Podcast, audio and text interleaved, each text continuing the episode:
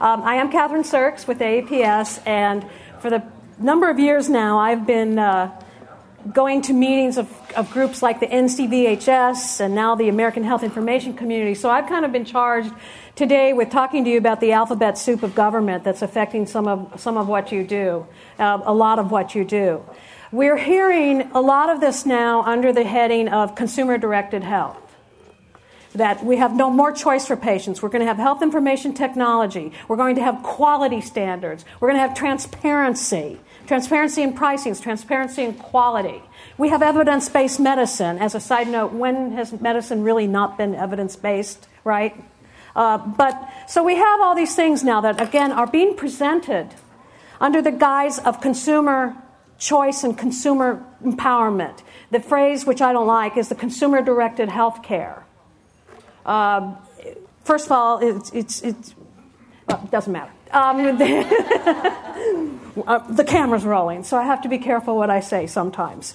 So, what you have is a lot of government bureaucrats and, and committees who are, are working on these issues. So, I wanted to try for you to understand some of the politi- before I talk about some of the specifics for you to understand the political dynamics of what are going on. You are you, you probably know this. You are pawns in the political game of what's going on now. Because the politician wants to reduce costs, he talks about quality, setting quality standards. We're going to have quality, and that way we can monitor everything that goes on and we can cut costs.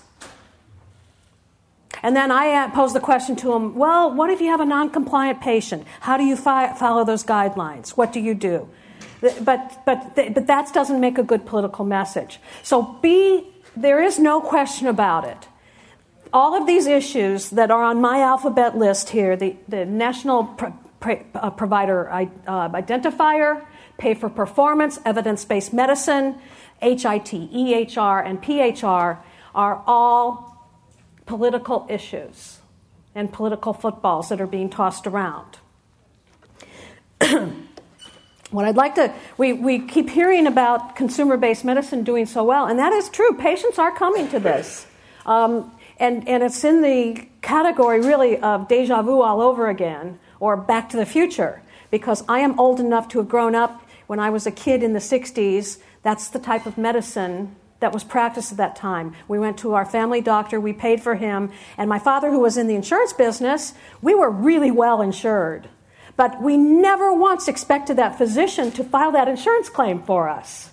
If we wanted an insurance claim, we took the claim, we took the bill, and then we sent in an insurance claim. And I still have the, the files. My father saved all the files for me. I have insurance claims for $3, for $4 that were sent to insurance companies, and the checks came. They managed to work off of nothing more than a bill from the doctor. So it's, it's kind of, it makes me laugh when everybody's talking about all of these innovations in the medical system because we're really kind of going, going backwards for some of these things in a positive way. Uh, I want to, but consumers are embracing. Uh, people are opening medical or health savings accounts really at the rate of almost 50,000 accounts per month. And the projections are that we'll have cover, the number of covered lives, the insurance term, by 2021 will be 10% of all the covered lives, which is really good. But a problem, of course, is that it's still employer based. Now, the reason that that's crucial is because to you all, as we're talking about some of these things, the NPI and you're moving towards, towards a cash practice um, this employer based system. It's all skewed towards the employer based system, which is making it hard for you to do some of the things that you want to do that I'm going to talk about in a little bit. And with that note, let me just jump in to, to, uh, to the NPI. Because this is, this is everybody on the top of everybody's minds right now because we have a deadline coming up in May. Implementation for the use of the National Provider Identifier, the first deadline is in May of this year for the big health plans to start using it. But I want to tell you something off the top. Number one, there is not a requirement that you have a national patient, uh, national provider identified to practice medicine. That's the good news. It only applies to HIPAA covered entities. So if you are a one of AAPS's country doctors and are HIPAA are a non-covered entity under HIPAA, you do not need an NPI. Now, that's, that doesn't mean things are going to go smoothly, which I'm going to talk about just a moment. But let me, let me make some other points on, on NPI and let you think about whether you, how, the direction you want to go with this. First of all, expect delays with the, with the NPI. I have listened to the industry people say this flat out that come May, we will have delay, they expect delays in payments up to six months. They have, uh, the industry folks have already asked for an extension to September for implementation they, to, to, to, to use dual system of the legacy numbers and the NPI, at least through September of this year, because they're so worried about it. There has been no testing phase of this. There's no been no beta, beta phase on this, except for what Medicare has sort of implemented as of this month. Expect there are delays in getting paid. There are delays in even getting your number at this point. If you call the enumerator, enumerator and to get your number, it, they say to expect at least 30 days before that number will be effective and in, in, into the system. Um, and those are called crosswalks, by the way, to get your number into the crosswalks. Okay. You're going to end up keeping your legacy numbers too, and that's it for we don't know for how long. So you're still going to have to keep track of your legacy numbers. There are some severe security problems that we're concerned about. It's like handing out your social security number the referring doctor needs your NPI on his forms to get paid. So he's going to call your office and say, I need your NPI. And you're going to be giving out your NPI.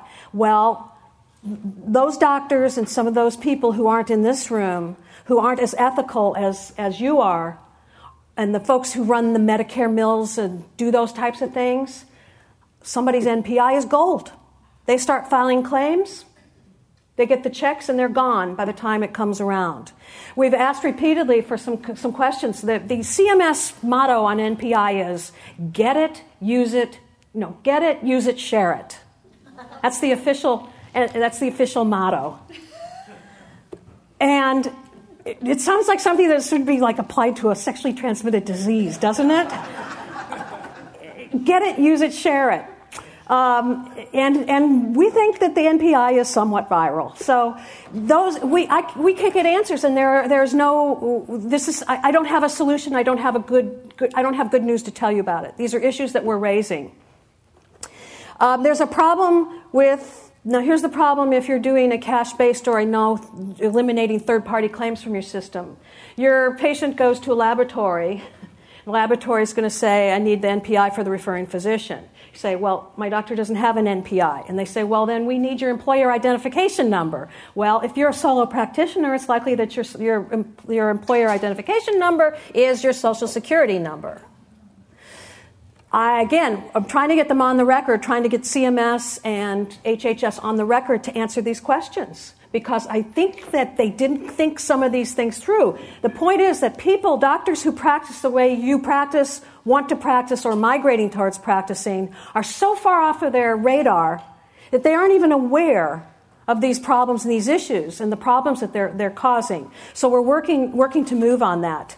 Um, so what I can refer you to is that we have prepared a Q&A or, an FAQ on the NPI. It's sitting on the table if you didn't pick it up. It's posted on the APS website if you don't get it today, and you can refer to it. We have a section in there on unanswered questions. And if you have more questions or run into more problems, please send them to AAPS because then I take them and I'm walking in and asking these questions, trying to get the government on the record with some of these, since we don't have a we don't have a uh, really a mechanism for advisory opinions on the NPI. This is the best we can do is to write letters and for me to keep asking questions. Now I want to move on to. Uh, uh, the physician owned hospitals. I just want to touch briefly on this because uh, um, the state of Texas has a, has a big movement, large group of docs who have been able to do physician specialty hospitals.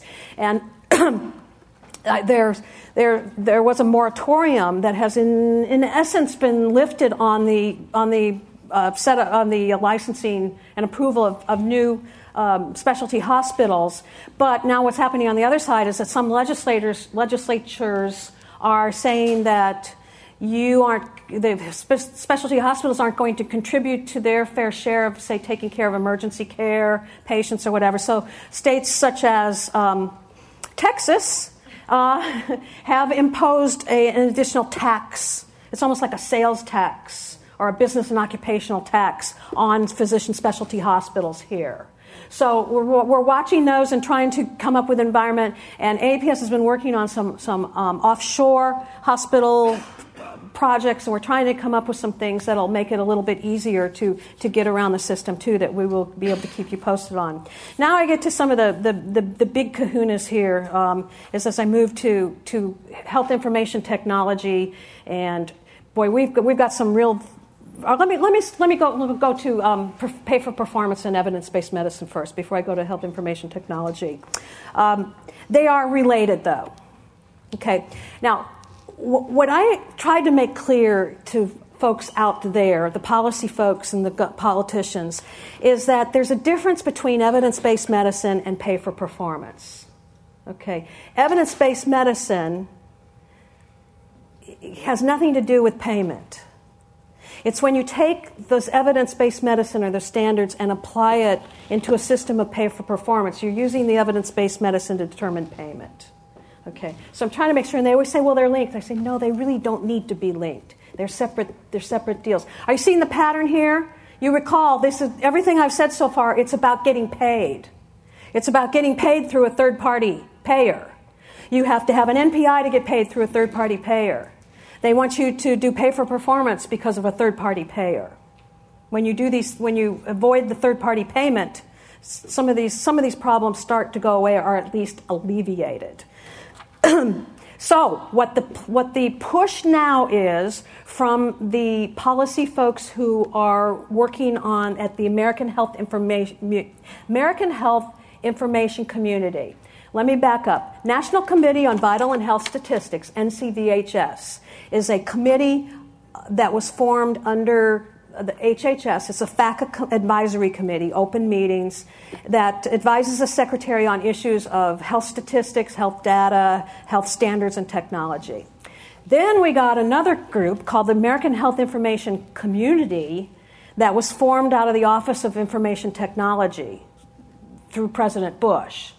And this is the group that has been uh, the most, uh, one that you've heard about the most in terms of getting the national health information um, national fa- in, in network NHIN. Okay. Um, so when I talk about HIT, I'm talking about health information te- in technology in general. When I talk about NHIN, I'm talking about a national interoperable system. And as it's explained is we already have existing health information systems around the country. They're in RHIOs. RHIOs are regional health information organizations. Okay? So you have some, you don't have to remember this, just so you get a sense. Oh my gosh, if you get a sense of what's going on with this and how they talk about it. In the meantime, you're sitting in your office going, I just don't even know what code to put in here, and can I just get paid? You know, but you're there. They all these hoops that you have. So we have things like intermountain states you have a Blue Cross Blue Shield. They already have a health information technology for their system. So the idea now is to take all of these existing regional systems and get them to be able to talk to each other, get them to be interoperable. So it's like the airlines. It's a spoke and hub type of system um, where, where it's going like this with the, with, with the but with the government not being the middle spoke. Okay?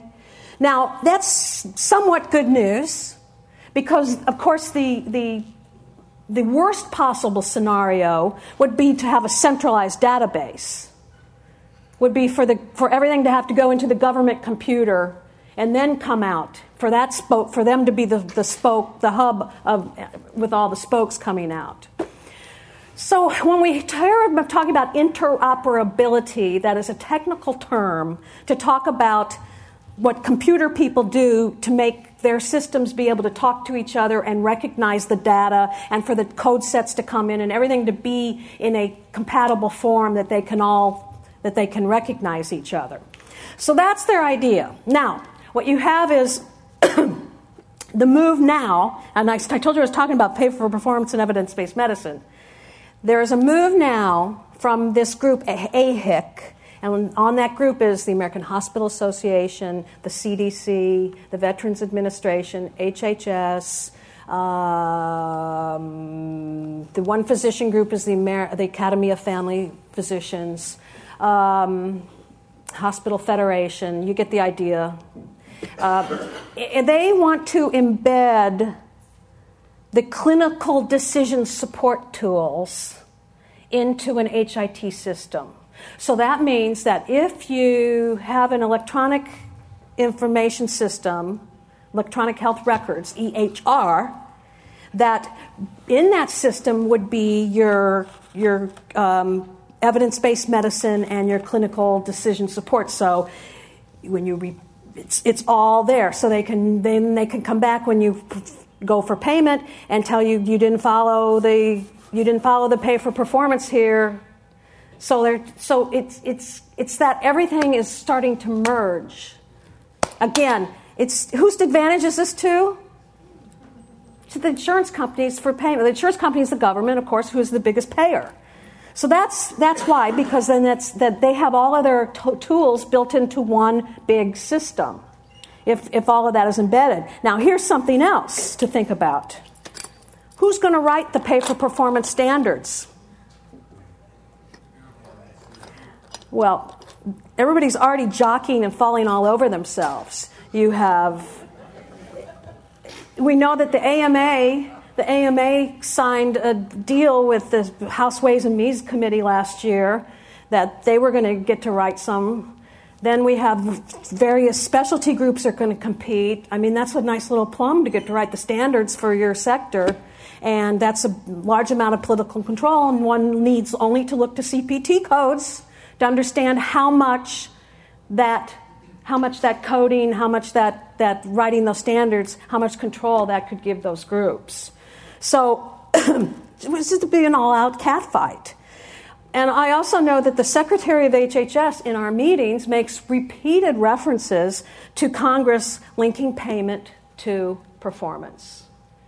Now, it's very interesting that just recently the, the Inspector General's Office of uh, um, HHS came back and said that they did a pilot pro- pro- project on, on quality data, chemo patients. They've gathered data on chemo patients and they, doctors were paid to do so. The average payment to the doctors was 23000 One doctor managed to score 600 and something thousand. And when the attorney uh, general went through the information, said it was virtually unusable. That the data collection tactics were so bad, there was no control over it. That it was that this is not usable information. So what we need to do as an action step is that we need to keep demonstrating that these cookbook quality uh, uh, networks that they're trying to set up aren't usable. They aren't going to save money. In fact, Senator Grassley said that essentially the U.S. citizens were built because of this project, built out of several million dollars. So there's an example of quality that, that a, of an attempt to gather quality and pay for performance that just didn't work.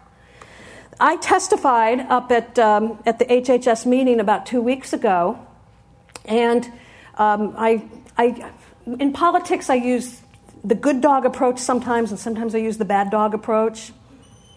So you try to use the good dog approach as much as you can. Good dog, you know, good dog for only eating half of the steak. Good dog, you know. So, so I had to use the good dog approach with them. Good dog for for uh, for allowing that pay for performances is you know is not working. A good dog for allowing allowing them to opt out. One of the things with the with the um, I'm watching my time really carefully. I'm, I'm, I'm, trying to edit a little bit as we go along so that I don't go over. I want to save time for questions. Let me move on from the evidence based medicine, the pay for performance. I want to summarize on that as saying that we have. Um, I can't imagine any other industry, any other sector, any other profession which would be so quality controlled.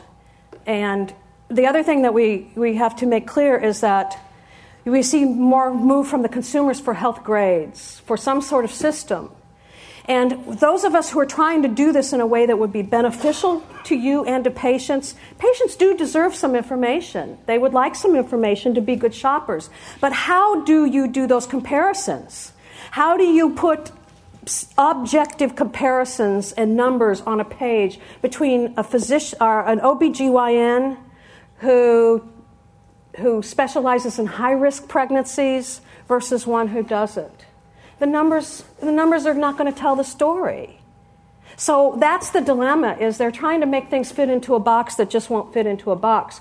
We're working on a system um, and writing some, working on the computer language for this that will allow a, a Zagat type of, of rating by that patients actually do it now, that's not going to stand up to the scrutiny of what the government wants, but it may end up being the thing that patients might find most useful than those health grade systems that have gone on. Moving on now specifically to health information technology. The working models for health information technology are now up and running, and the players in this, of course, are IBM and Northrop Grumman. Uh, I saw a demonstration of the systems. If you put in your information, how it would work. Now, here's where I, uh, here's where I'll tell you the, my good dog story, and that is I, I commended them because they brought a great deal of granularity to these systems. See the language I have to learn to talk to these people. granularity means the system is granular. It's into discrete sections so that a patient can opt out at different points of the, of the information system, or they can say, Here's my medical record. I want this part to go to this doctor, but nothing else. Or I want all of this to go to these people. There's, it's, now, what that means is that the more granularity there is to it, of course, the more expensive it will be. And second, the more skilled the people who use it have to be. So, hospital clerks, intake folks have to be much more skilled to use these systems. If HIPAA threw people, then you can imagine what, what this is going, going to do to the people who have to run the systems. But I gave them, I gave them good dog points for, for, for having lots of granularity in the system. now, the problem is that the insurance companies, of course, claim ownership of the information in a medical record now. It's sent to them for payment, therefore, anything that they think that they own it. Now, we did have a we did have a success on this. I, I, sit for APS. I sit on the Health and Human Services Task Force of a group called the American Legislative Exchange Council, national organization of state legislators, and they had they we have, we have a working group on HIT. They had started to, to define their principles to put out, and one of the principles that was in there at first was acknowledging that the insurance companies had ownership of the information. I was able to, at the meeting last month, two months ago, able to get the whole thing thrown out. They're starting from scratch, and they're going to start with our principles as the starting place. So that's that is a good thing because that goes back then to state legislators for their model legislation. But the insurance again, the insurance companies believe they have an ownership of the medical record.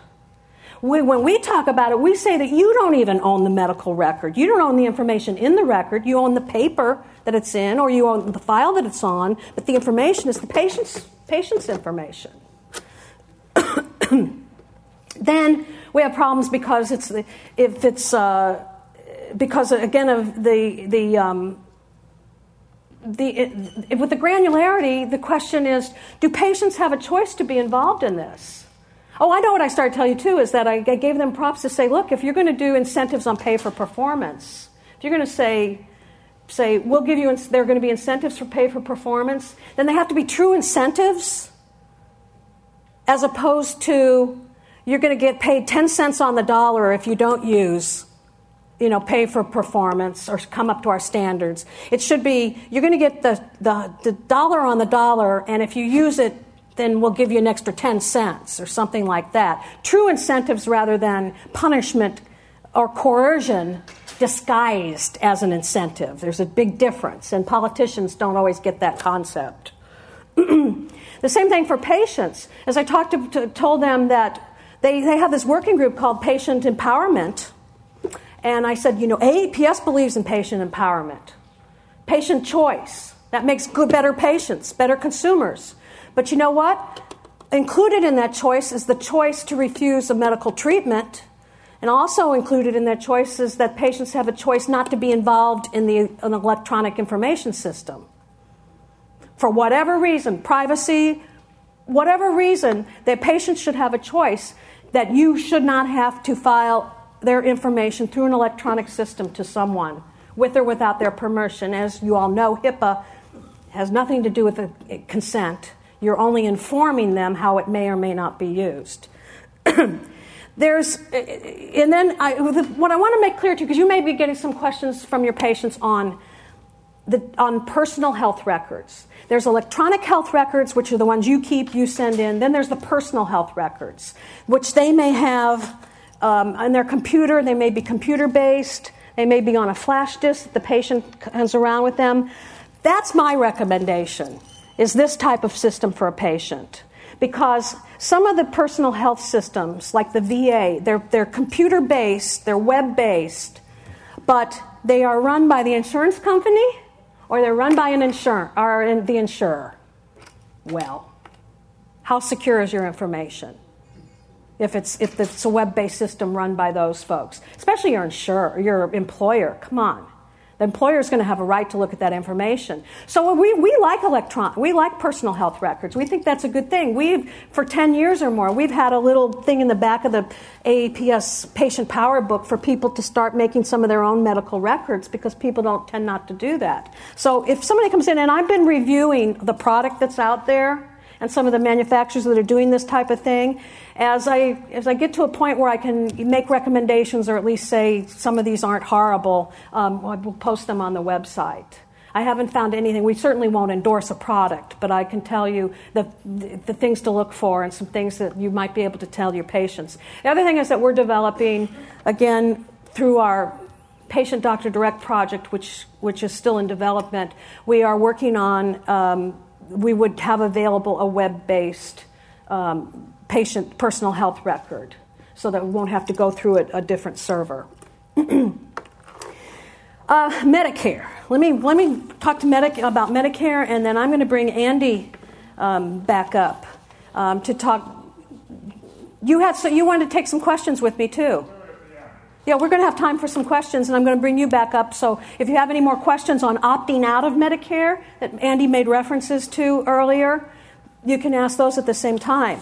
The things that I wanted to remind you about Medicare is, of course, the payments are going down, which AAPS as a position has said, yeah, well, that's really not a problem so much.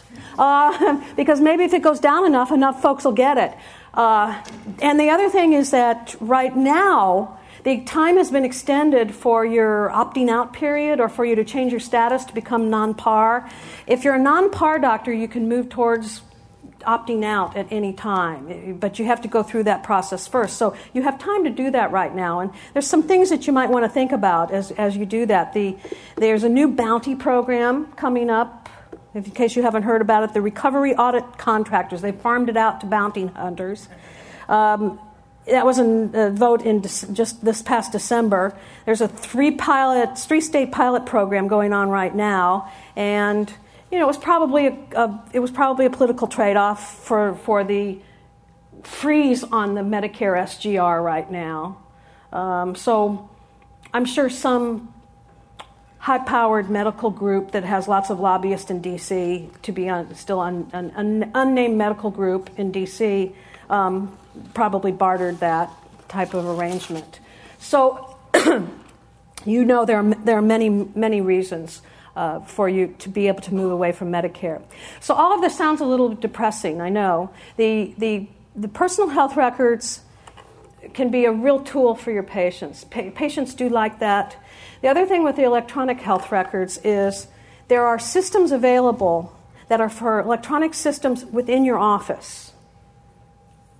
And many of our members have reported back that they have some and use them and like them. The, the, particularly using having a laptop in every exam room, do your data entry, do everything right there with the or the handheld, and they love it. At the end of the month, all they have to do is is go to Quicken or something. They can do their accounts, everything at the same time. But that's for within their office. That's not for paying insurance companies. So I think that is you you you here, what I'm saying is that all of these things are linked to payment. And our last, our, our last two speakers, after Andy and I take questions, are going to be the ones who are really going to help you with the roadmap to avoiding some of these, some of these dilemmas that I've outlined that they're coming. They're coming at you, and it's, it's, it's, it's not getting better. It's, it's getting, as they struggle for the dollars, they keep moving forward.